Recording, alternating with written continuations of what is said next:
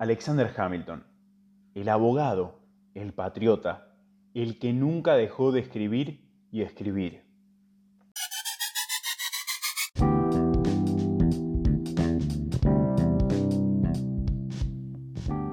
El 11 de enero de 1757, en la remota isla de Nieves en las Indias Occidentales, nació un niño que pasó de no tener nada a ser una pieza clave del devenir histórico y la creación y definición de los Estados Unidos de América. Alexander Hamilton, producto ilegítimo, perdón, hijo ilegítimo, producto parece una manufactura de una relación sexual, hijo ilegítimo de un comerciante ambulante escocés y de una, una mujer inglesa, hija de un colono. Él lograría prosperar gracias a su inteligencia y su ambición, sería protagonista de los eventos que llevaron a las 13 colonias a separarse de la corona británica y de la fundación de una nueva nación que estaba llamada a dejar su huella en la historia.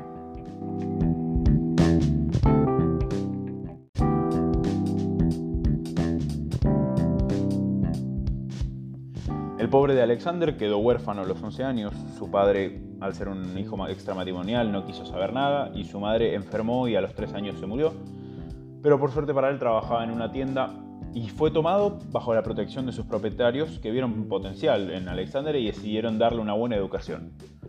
En 1772, así, con 16 años, lo enviaron a Estados Unidos con diversas cartas de recomendación que le permitieron entrar al King's College de Nueva York, lo que hoy es la Universidad de Columbia, para poder estudiar Derecho. Pero estos estudios se vieron interrumpidos por el ambiente revolucionario que se vivía en las colonias, sobre todo en Nueva York, y la, oposición al rey Jorge III y la dominación británica se extendía como pólvora encendida, y Alexander Hamilton respondió a la llamada casi desde un primer momento. Su gran dominio de la palabra tenía mucha labia, sabía escribir y le daba y le daba, y su capacidad también para dirigirse directamente a los sentimientos de las personas con sus textos le llevaron a escribir numerosos panfletos en apoyo de la independencia, y cuando empezó la guerra tras la publicación de la, Declaración de la Independencia, se convirtió en capitán de artillería y combatió durante los primeros momentos del conflicto.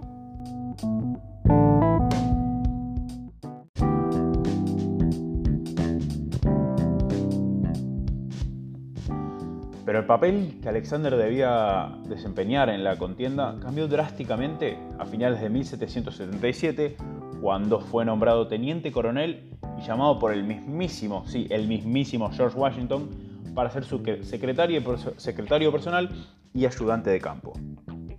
El comandante en jefe del ejército continental vio de lo que era capaz y prefirió alejarlo del campo de batalla para no perderlo. Mirá si se moría Alexander Hamilton, que iba a ser de George Washington. Eh, lo trajo para que desarrollara tareas de carácter estratégico, administrativo y político. A este hecho de que se ganara la simpatía y el respaldo del hombre más importante de las 13 colonias, hay que sumar que se casó con Elizabeth Schuyler, miembro de una de las familias más ricas e influyentes de la alta sociedad neoyorquina. Así es como Hamilton empezó a hacerse lugar, empezó a ganar renombre, poder, plata, recordemos, un niño huérfano que vino de una isla. Así es como despertó cierto descontento en algunas facciones políticas luego en su carrera.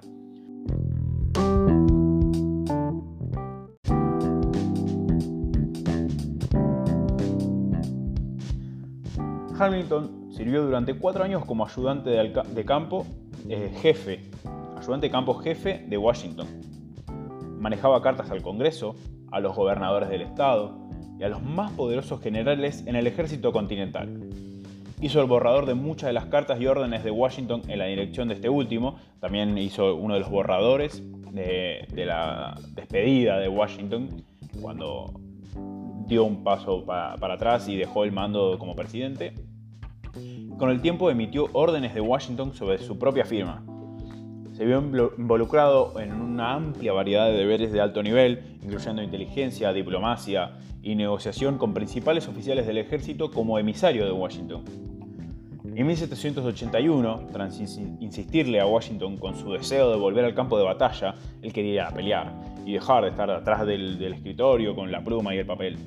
Se le dio un puesto de mando bajo las órdenes del francés Marqués de Lafayette, uno de los más íntimos amigos del señor Alexander Hamilton. Y ellos combatieron en la batalla de Yorktown, que terminaría con la rendición del duque de Cornwallis, máxima autoridad del bando británico. Así lograron la independencia y la victoria, bah, la independencia no, la victoria en la guerra de la, de la independencia.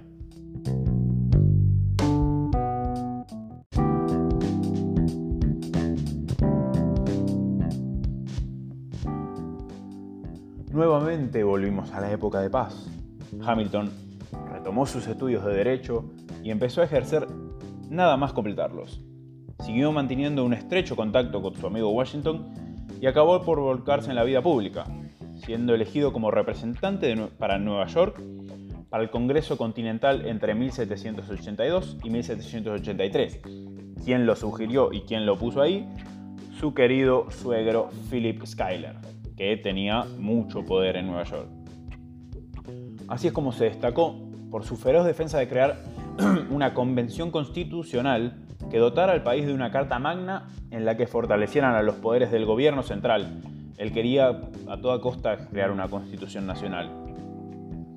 El problema fue que recibió bastantes críticas esta constitución y tuvo que salir a, a bancar la parada. A modo de defensa frente a las críticas que habían surgido sobre esta constitución, reclutó al señor James Madison y a John Jay para escribir una serie de ensayos que explicaban y justificaban la importancia de esta constitución. Un total de 85 fueron los ensayos escribidos que se conocieron más adelante como The Federalist Papers, de los cuales 5 redactó John Jay porque al principio redactó un par y después se enfermó y no pudo redactar más, 26 James Madison y 51 51 escribió Alexander Hamilton, a que este tipo le encantaba escribir y era muy dedicado con los temas que le apasionaban. Era demasiado patriotista, era demasiado patriótico y trataba de esta nación que estaba formándose como un bebé recién nacido, era, era su pollito. The Federalist Papers sentaron las bases para la aprobación de la Constitución estadounidense.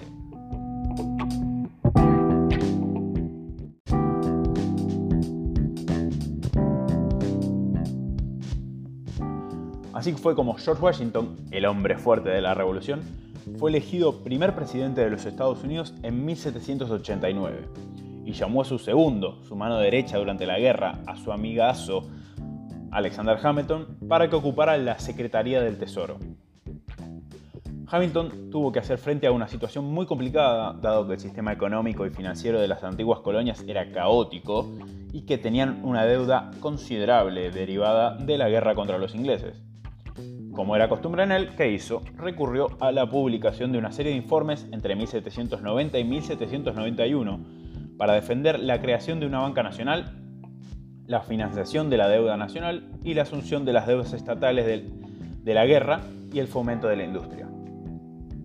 la visión de Hamilton suponía fortalecer el control económico del gobierno central y hacer, por ejemplo, que los estados que ya hubieran saldado sus deudas tuvieran que aportar dinero para sanear las cuentas de otros territorios, o sea que paguen impuestos. Estas políticas fueron rechazadas por gente como el señor Thomas Jefferson, el redactor de la Declaración de la Independencia, y James Madison, gente que era del campo, que era de Virginia, que querían quedarse con la plata de lo que producían, querían quedarse con esos ingresos, no querían producir y darle eh, parte de sus ingresos a la ciudad y al gobierno. Y como estaban en contra de las ideas de Hamilton, llegaron a formar el Partido Demócrata Republicano para oponerse a los seguidores de Hamilton que se hacían llamar federalistas. Así todo, con los planes, los planes de Hamilton saldrían adelante y resultarían de gran importancia para el fortalecimiento de los Estados Unidos como una nación industrial poderosa.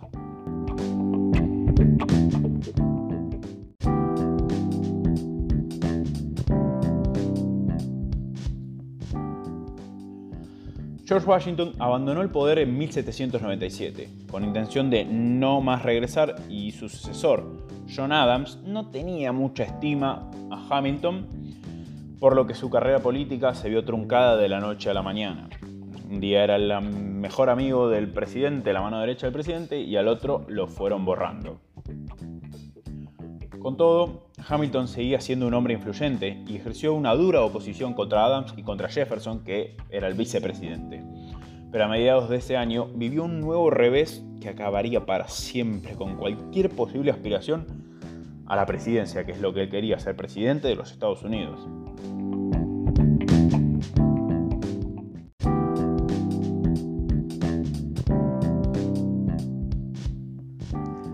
¿Qué pasó? El famoso panfleto Reynolds. El primer escándalo amoroso político y hecho público por uno de los, de los protagonistas, por Alexander.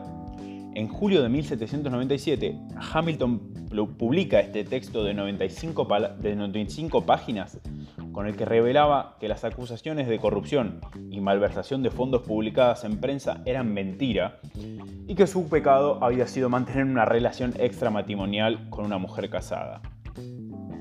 Hamilton comenzó a mantener relaciones con María Reynolds en 1791. Ella se presentó a él, que el esposo la había abandonado, que no tenía cómo regresar a su casa, él la acompañó, le, dio plata para que se mantenga, y una cosa llevó a la otra, empezaron a verse, a tener relaciones. ¿Y qué pasó? El marido no es que no estaba enterado de la cosa y, quería venganza, no. El marido sabía, era una tramoya entre James eh, Reynolds y María Reynolds. Y entonces, como sabían de la posición de Hamilton, de que era secretario, secretario del Tesoro y que no podía hacerse escándalo con su nombre, empezaron a pedirle plata. Entonces lo fueron chantajeando y toda esta malversación de fondos en realidad era todo lo que él le iba pagando a los Reynolds. Así fue como les fueron pagando este, este chantaje para, para que no hiciera público eh, el adulterio del entonces secretario del Tesoro. Pero, ¿qué pasó? En 1792, James Reynolds, el marido, fue encarcelado por el impago de salarios para veteranos de guerra y pidió a Hamilton que lo liberara o que contaría todo y le inculparía de haber participado en el desvío de fondos. Como digo, Hamilton hizo público un texto explicando que no había utilizado fondos nacionales para asuntos políticos, para asuntos corruptos, sino que había comprado el silencio de los Reynolds para que no se conociera esta, infidelidad. Le importaba mucho más serle fiel a la nación y a sus convicciones que a su propia esposa. Pero bueno, con el tiempo Eliza eh, acabó perdonándolo.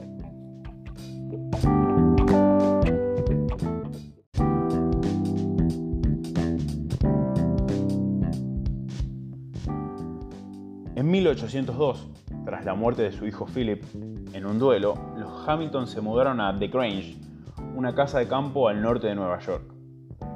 Alexander participó en la fundación del periódico New York Evening Post y se mantuvo con un referente político para los federalistas durante muchos años, aun cuando la primera línea de la vida política le era cada vez más lejana. En las elecciones a gobernador de Nueva York de 1804, Mientras prácticamente todos los federalistas apoyaron a Aaron Burr, Hamilton decidió pedir el voto para su oponente republicano y criticó a Burr en público. No se trataba de ninguna novedad, ya que la enemistad entre Hamilton y Burr venía de lejos y ya se había posicionado en su contra en las elecciones presidenciales del, 1800 que ganó Thomas Jefferson. El tema fue así. Thomas Jefferson y Aaron Burr empataron en 73 votos y entonces cuando tuvo que votar nuevamente, Hamilton ya había hecho toda una movida para que no voten a Aaron Burr y que gane Thomas Jefferson. Recordemos, Thomas Jefferson, que cuando él estuvo en la política era su rival político. O sea, imagínate la bronca que le tenía a Aaron Burr. Y la bronca que tuvo Aaron Burr, que ofendido, lo retó a un duelo. Y obviamente Hamilton, como todo caballero y con honor, aceptó. ¿Dónde tuvieron este duelo? En la colina Weehawken, en Nueva Jersey, que es donde también tuvo el duelo y pereció su hijo, uno de sus ocho hijos, Philip. Eh, y allí en, la mañana del 11 de julio de 1804, Alexander Hamilton fue alcanzado por el proyectil de Aaron Burr y creyó gravemente herido, muriendo al día siguiente. Hay todo un tema con el duelo porque Alexander Hamilton en realidad se dio cuenta de que era una estupidez, que no tenía que participar, pero bueno, caballero honor se presentó al duelo y según las normas de los duelos en esa época Si uno apunta el arma hacia el cielo a la hora de disparar, quiere decir que no quiere eh, participar, no quiere tomar parte y, y nada, como que abandona. Pero bueno, a ver, le importó poco y nada y acertó justo en el abdomen.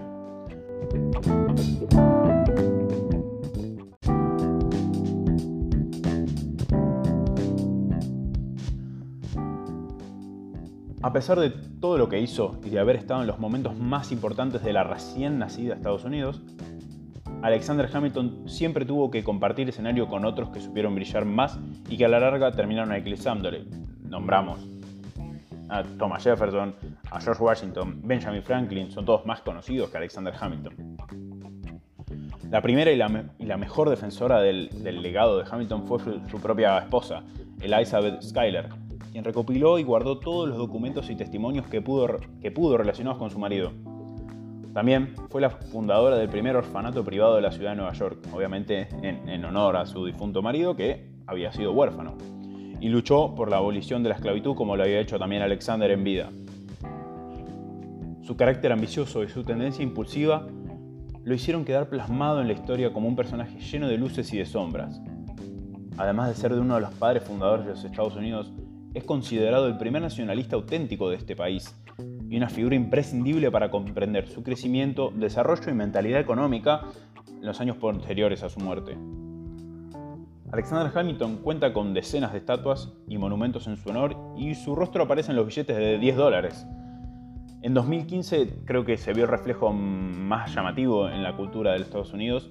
El compositor Lin Manuel Miranda estrenó el exitoso musical Hamilton, en el que narra la vida del primer secretario del Tesoro desde su llegada a los Estados Unidos hasta su muerte, basándose en documentos históricos y biografías bien documentadas, aunque con algunas desviaciones con fin artístico, concediendo así a Hamilton una nueva vida y reivindicando su figura.